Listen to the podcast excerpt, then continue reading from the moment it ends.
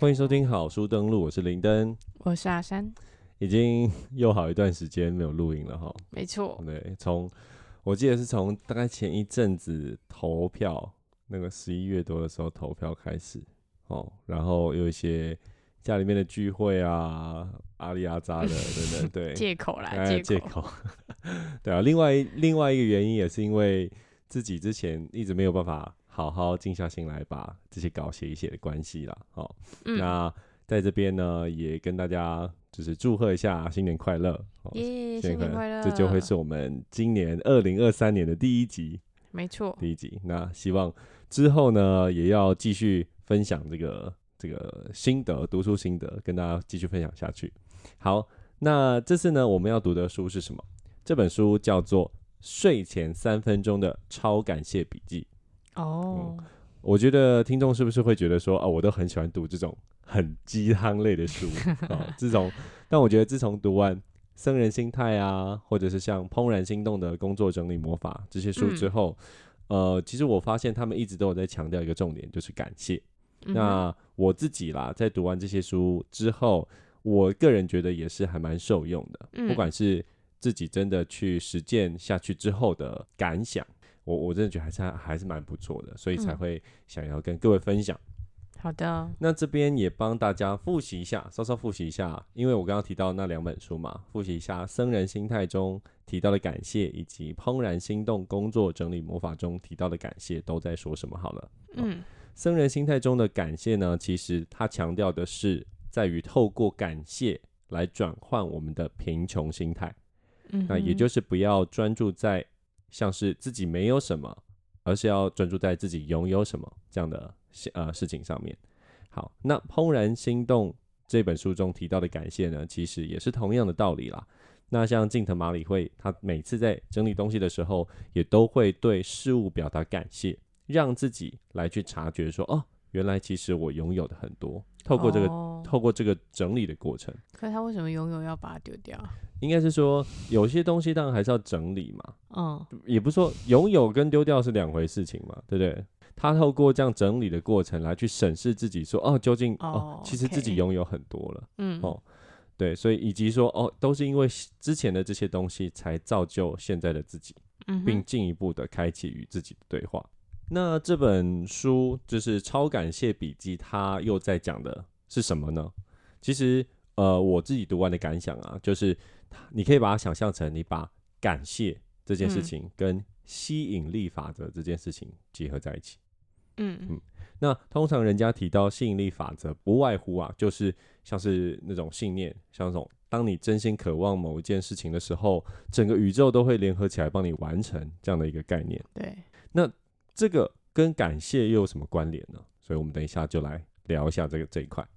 好。那首先呢，我们还是要介绍一下作者，作者。名叫 Masa，是一位日本人。嗯，同时呢，他也是一位心理咨商师。嗯哼，今年四十四岁。他在他二十多岁的时候啊，为了照顾家庭啊，为了照顾他母亲，离开公司，成为一名打工族。那当时的他也因为这样家庭的变故而打乱了他的一些生涯的规划。嗯，但是在某一天呢，他开始实践了某本书上所写的愿望实现法。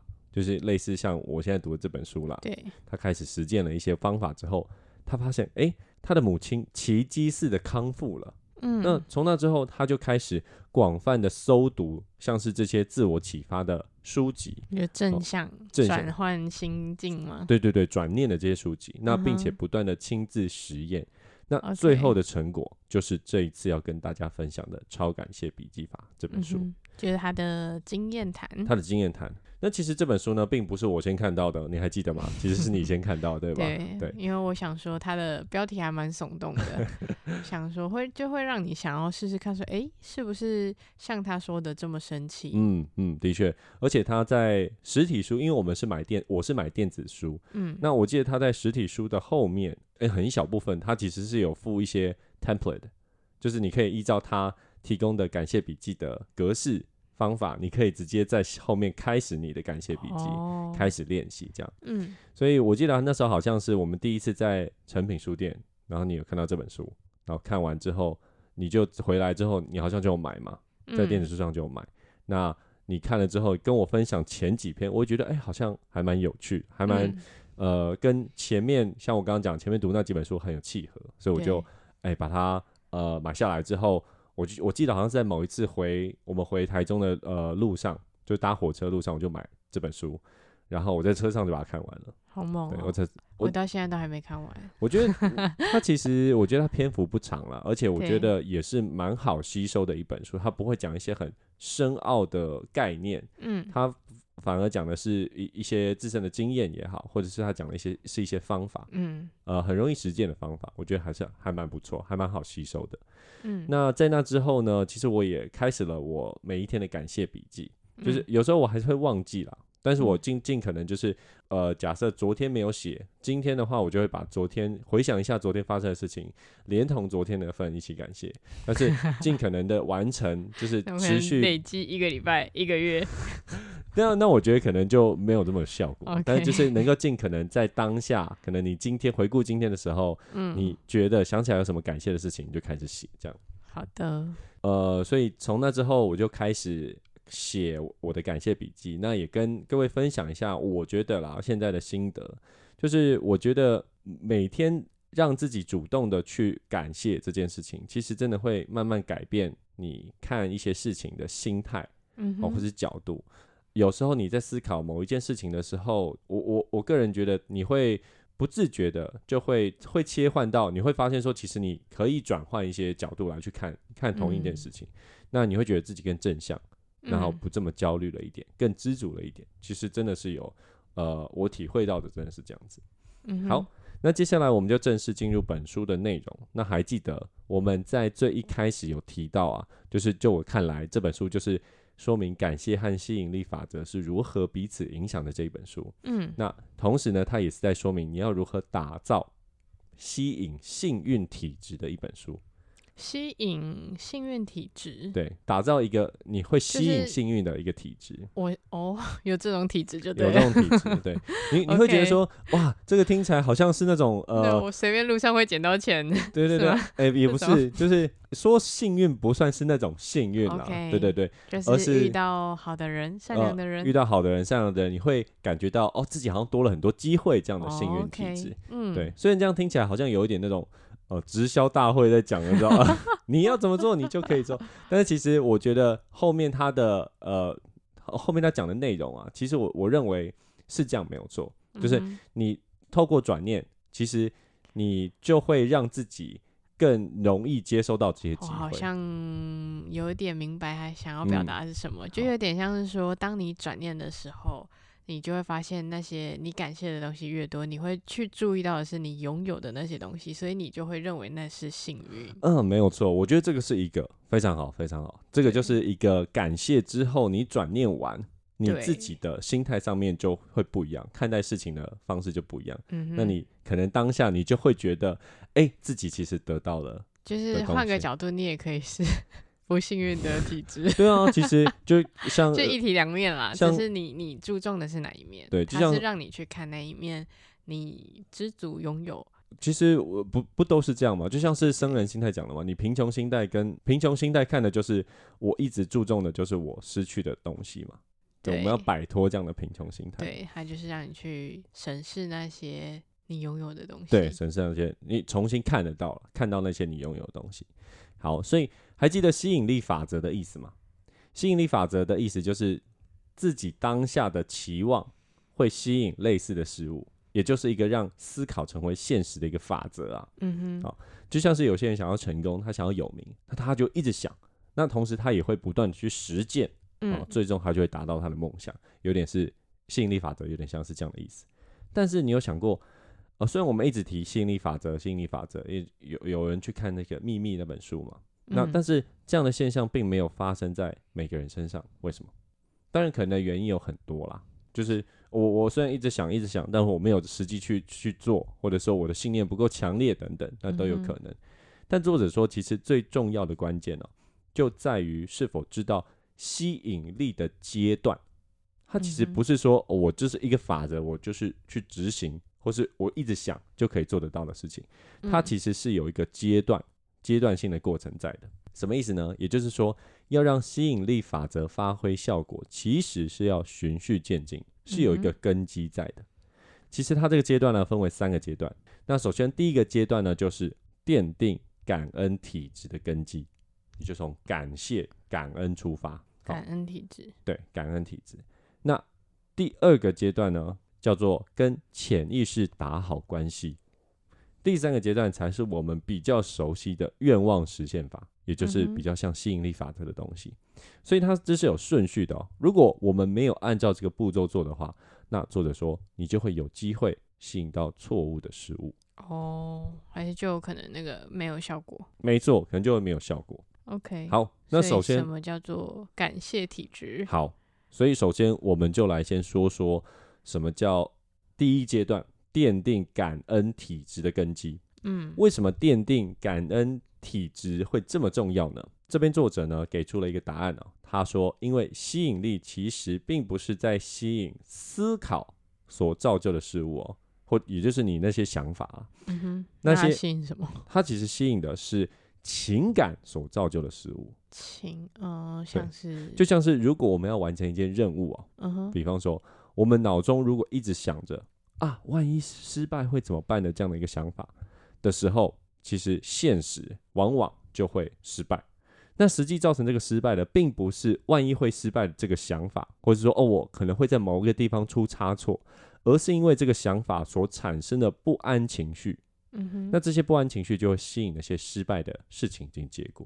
就其实是那个情绪造就你失败，而不是你想说哦，我可能会在 A 步骤错，或 B 步骤错，或 C 步骤错，就不是想的那些内容，而是你想的当下的那个焦虑，那个焦虑，没错没错。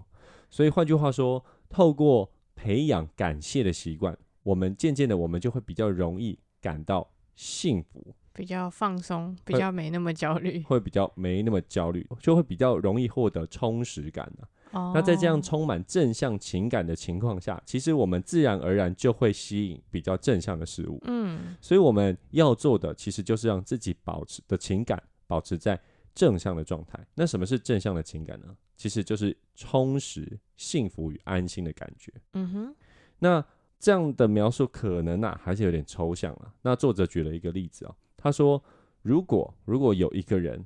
哦，有两个人，有一个人呢，他内心总是充满感谢，你在他身边可以感受到他的正能量。嗯，那跟另外一个，他总是负面思考，总是很急躁、焦虑，那总是想着，哎，我要做那个，我要做那，我要做这个，我要做那个。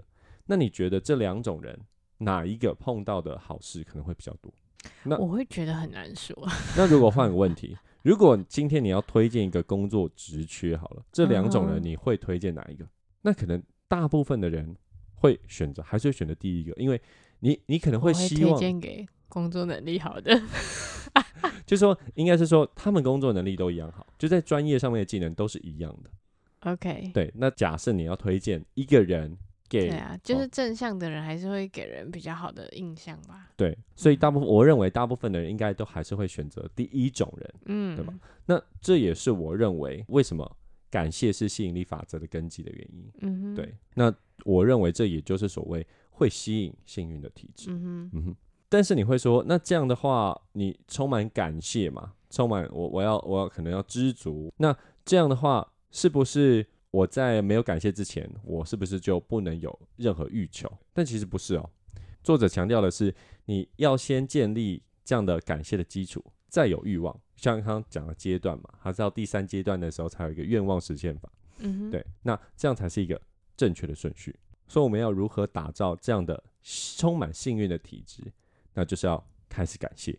嗯，好，就像我们在僧人心态中有提到的，其实我们无时无刻都可以开始感谢，什么对象都可以感谢，对不对？嗯，那我们的存在呢，其实说说白了就是一个可以值得感谢的事情了。好，那这也代表什么？其实感谢的目的呢，是让我们察觉幸福。所以这样充实、幸福、安心的感觉，往往不是获得来的，或是求来的，嗯，而是察觉来的。哦，对。所以你看，我们说了这么多，其实最重要、最重要的，还是要开始练习。嗯，对。所以我们就从今天，如果你今天有听到这个 podcast 的话，或许你可以去买那本书来读读看。读完之后，你就可以开始写你的感谢笔记。那你感谢笔记都怎么写啊？哦，那我这边就要讲一下他作者里面说感谢笔记可以怎么写，那以及我怎么写，这样写感谢笔记的方式呢？其实作者说很简单，就像书里面其实有提到，每天你花三分钟，哦，列出十点你觉得值得感谢的事情就好，条列式就好，不需要像写作文一样，就说我感谢 我我的父母，然后因为这 blah blah blah，然后写写那些事迹。你每天感谢十件事，十十件你觉得感谢的事情就好。那呃，你就是条列式写。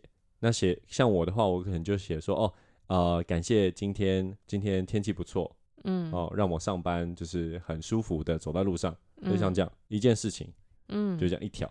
我说哦，感谢今天可能今天的午餐便当很好吃，嗯，对，等等的这些事情，我觉得这这个这个现在是我我我的方式就是这样子，嗯，对。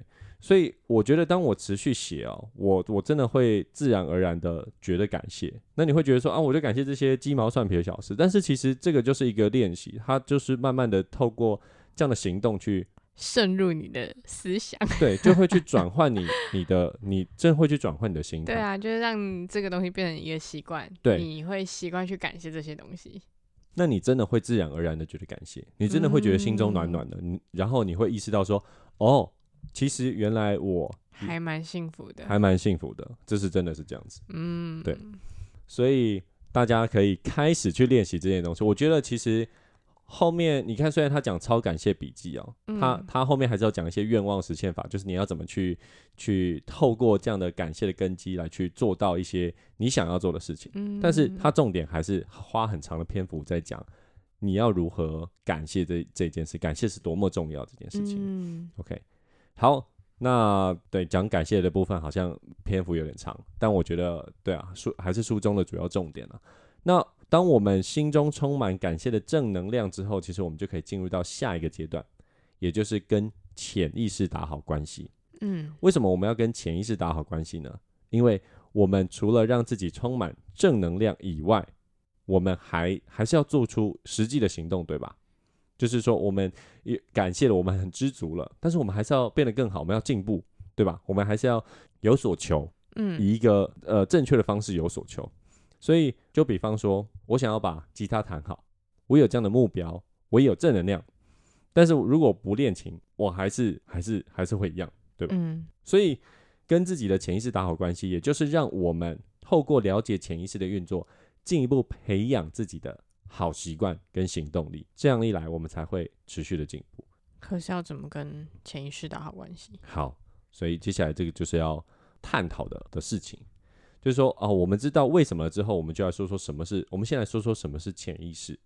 那作者说，其实潜意识啊，就是另一个你，嗯，就是另一个你。你有没有一种经验是，明明有些事情可能是自己很想做的事，但是却犹豫不决，或是像什么，来。嗯，买巧克力，买巧，那是因为怕自己胖这样。对对啊，或者说有一些是像是会让你很兴奋的事情，但是却有时候会让你感到害怕，就像是你可能准备好了一一支舞蹈要上台演出，哦，对的那种感觉。嗯，那其实这样矛盾的情绪啊，都是另外一个你为了要保护你所做的反应。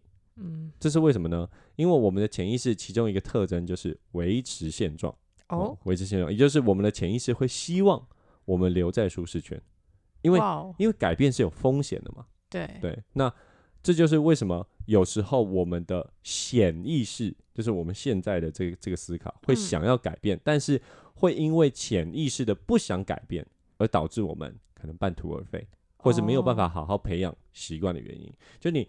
突如其来的巨变，其实对于人来说，它是像刚刚讲的有风险的嘛，或是你会需要力气去，或是可能是会攸关生死存亡的。嗯，对，所以潜意识的目的是有点像是要保护我们。OK，所以说其实这并不是坏事啊。还记得我们前面讲的要保持感谢的心态嘛？所以我们可以将潜意识这样的机制啊，想象成是一个保护的机制。因为改变有风险，所以他不希望你改变，所以这就是潜意识对于我们的爱。感觉好像爸妈，感觉像爸妈，那我觉得没错，是这样子。就当你想要换工作啊，不要了，没错，没错，稳稳的做就好。没错，没错。所以，既然我们了解到这样沉重的爱，好，那我们就要了解，我们应该要如何呃，以一个正确的方式来应应。哦，来去养成好习惯或做出行动。嗯所以作者说，一个有效的方式就是就是和潜意识玩一二三木头人。什么意思？也就是说，我们要趁潜意识不注意的时候，一点一点的改变。我怎么知道他有没有在注意啦？好，其实这里潜意识抗拒的，它不是抗拒所有的变化，而是急剧的变化。所以关键就在于此哦，我们不是要，所以要慢慢的是吗？哎，慢慢的，我们不要一次就想要全部改变，而是一个习惯一个习惯慢慢来，不是要想要一步到位哦。就比方说，你想要减肥，你要做的不是马上去报名健身房，马上开始吃健身餐，然后马上调整生活作息，而是从可能从培养运动习惯开始。哦，你每天晚上可以花半小时出门走走，或是每天少喝一杯饮料这样的小事情开始。嗯。那另外一个方式呢？很多人可能会说，哎，只要坚持二十一天就能养成习惯。对啊。那作者其实也赞同这样的说法，所以你就尝试着跟潜意识玩一二三木头人二十一天。嗯。所以你就，我相信你可能就会开始觉得你有在做出呃改变。嗯。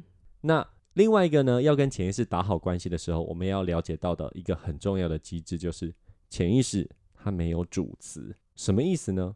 也就是潜意识无法区分你我他。就是我所想的，不管是对我自己、对别人，是吗？对，都会影响到。就像刚刚提到的，吸引力法则是吸引那个情绪所带来的嘛？那我觉得这这边其实提到也是一一样的概念，就是说，当你对别人表达感谢，你相对的也就是对自己表达感谢，那个能量其实会反回馈到回馈到自己身上的。你希望别人幸福，同时也是在希望自己幸福。反之，如果你批评别人，也就是等于在批评自己。嗯，所以，我们这样的情感表达，其实终究还是回到自己身上。嗯，所以，如果我们要跟潜意识打好关系，言语的力量也是很重要的。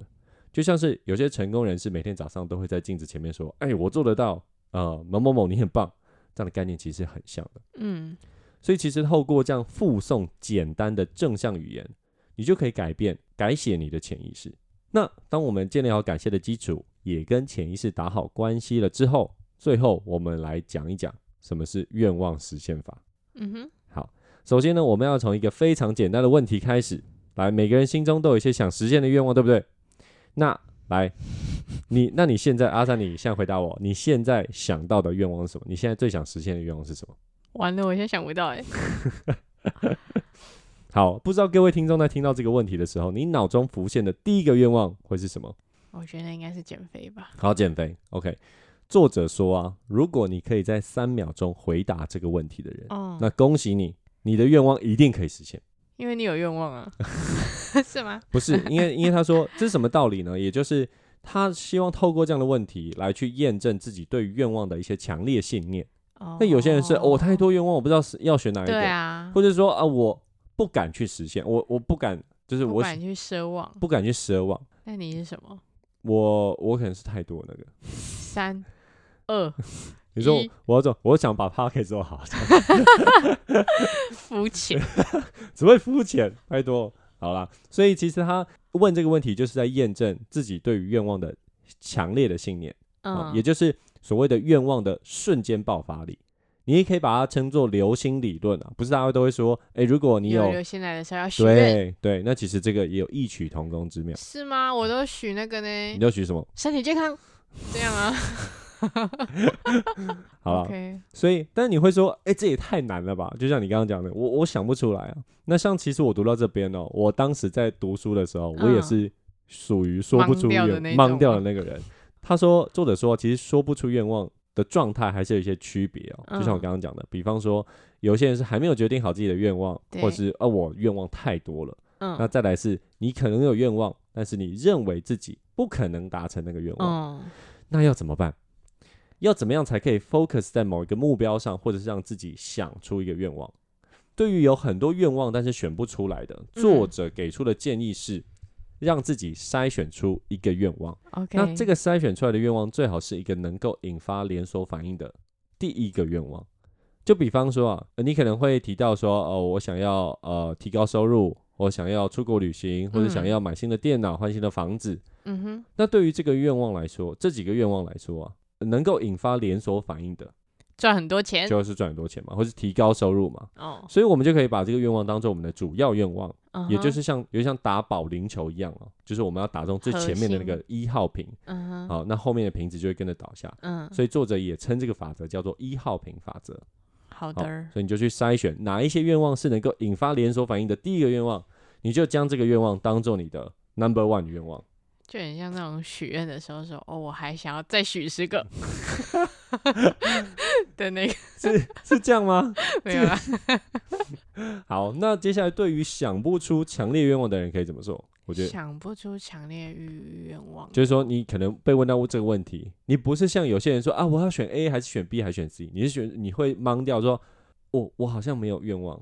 他说，如果选想不出强烈愿望的人呢？这时候，与其我们用一个正向的问题，像是你有什么愿望来提问，我们可以用一个反向的问题来思考，就是说你有什么不想做的事。哦，嗯，如果你能够答得出来，那其实你也知道你愿望是什么。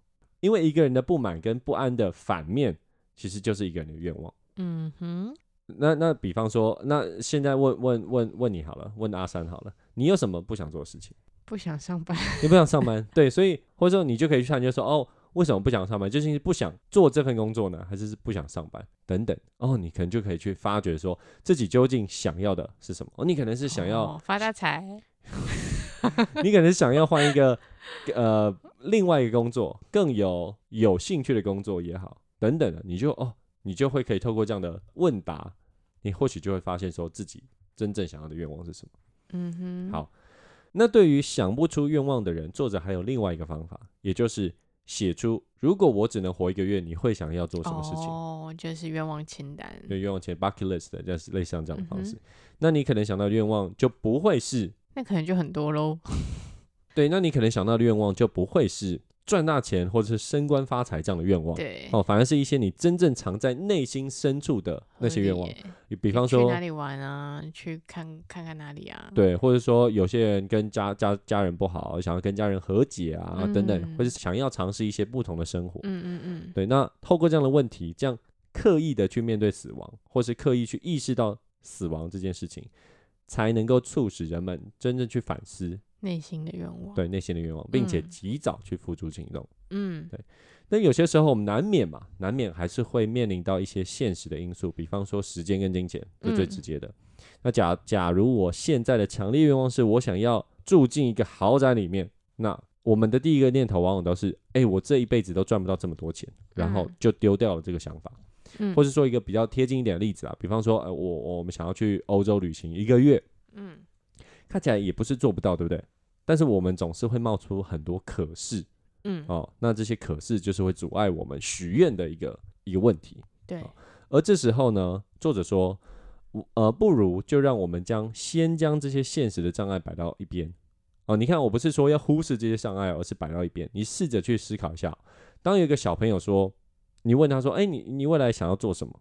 哦，那当他说，我想要成为太空人，我想要成为总统。你会很残酷的跟他说：“以你现在的条件，不可能的。以你这样的家庭背景，不可能嘛。但如果不会的话，为什么你在自己许愿望的时候，会要将这些愿望加上这些限制呢？对吧？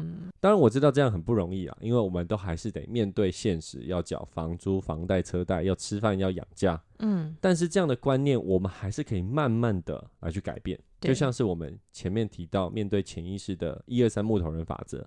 与其一次就投入大量的金钱做出巨大改变，我们就可以试着将这些愿望设定在一个可以实现的范围。嗯，好，如此一来，我们就可以比较容易放下这些限制。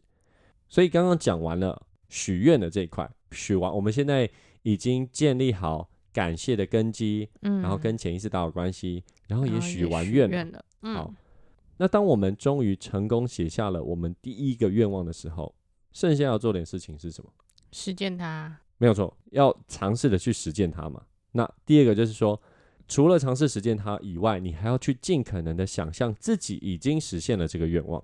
哈，他是说要想象自己已经实现了这个愿望。就比方说，我我我们今天觉得说我要成为一个知名的 podcast，嗯，那我在录 podcast 的时候，我就会想象自己已经是一个很成熟的主持人，或是我这个节目是一个当红的节目，类似像这样的，我要让自己沉浸在那个心态里面，就有点像是要给自己信心，给自己信心。但我觉得好难哦，这对我来说超难。当然，当然，当然。那但是他说可以，还是可以持续做这样练习啦。因为当我们在想象的时候啊，其实就是自己在向宇宙许愿。哦，嗯，很长，他们他们都在讲的吸引力法则，就像宇宙许愿嘛。那当因为当我们想象的时候，我们就会散发出快乐正向的能量。嗯哼，就像是可能我们在跳舞或在唱歌的时候，我们会沉浸在那个氛围里面。嗯，尽管在旁人眼中你可能不是 pro 的，但是你自己会觉得自己是做这件事情快乐正向的。嗯，那像这样的能量呢，其实就是像刚刚讲的，在向宇宙许愿。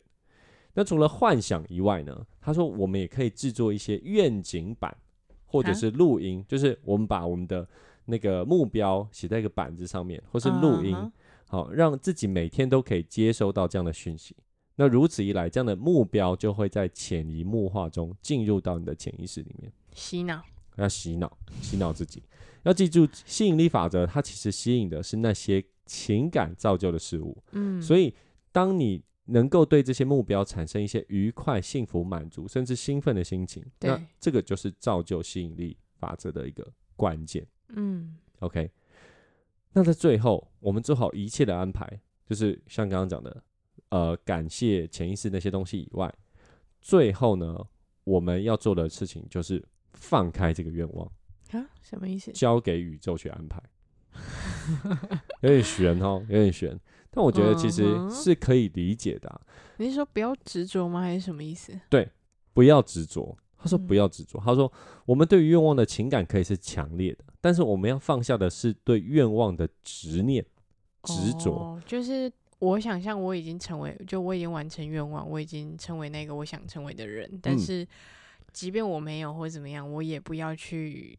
呃，为难自己。对，就像说我要发誓我要成为一个亿万富翁，但是你已经成为你，你赚到可能几千万了。嗯，那你没有去成为那个亿万富翁，也其实也不是一个错的事情，或者一个没有达到的事情。所以当我读到这边的时候，其实我觉得还蛮酷的，就是像我刚刚讲，我我我还算可以理解这个概念。嗯，那对对我的理解，其实就是当我们把自己调整到一个。最佳状态的时候，其实我们自然而然就会走在一个最好的路上，就像是有点像是飘飘河一样。所以，我们当我们在一个放松的状态下，顺着这样正能量的这样水流不断的往下流，嗯，对的这样的一个感觉。所以，当我们许下了愿望，与其想着哎我绝对要做到什么事情，不如想着如果能够做到什么事情就好了。嗯，所以如此一来，我们就不会变得执着，也不会逞强。我们在这做这些事情、实现愿望的行动。也会更如鱼得水，也会吸引到更好的结果跟事情发生。嗯，对，所以就是有点像是像我刚刚讲的，你把自己调整到一个最佳状态，因为你无法预期未来还会有什么事情发生。嗯，但是你只要你的心态是正确的，你的能量是正的，那面对那些事情就比较能迎刃而解。对，或搞不好你吸引到的事情，或是你之后走到的路，会是更好的，或是你想象不到的。嗯，对，好像有点像在传教哦，有点像在传教，但是，但是我觉得其实 好像就是这样，其实好像就是这样，就是哦，往往我们有时候太自怨自艾的时候是没有办法去接收到或者感受到这样子的一个 flow，嗯，但是当你呃你调整好自己的心态的时候，其实你会发现你平常在做的事情啊，其实没有这么不好，其实或许你现在。就是在一个正确的道路上，你过去的那些其实都是在帮助你的，就是说也是因为有以前的这些事情，所以才有现在的你的那种感觉。对，所以我觉得我个人觉得是蛮受受用的，这样这样的心态的转换。嗯，好，那以上呢就是今天我想要分享的内容，所以我个人觉得真的是还蛮不错的一本书，也非常推荐大家去读读看，以及开始练习自己的超感谢笔记。嗯，好。所以，希望我的分享能够帮你更了解这本书，也能够帮助到你。如果你喜欢这样内容，就帮我按爱心鼓励我，或是将自己分享出去。那好书登录，我们下次见，拜拜，拜拜。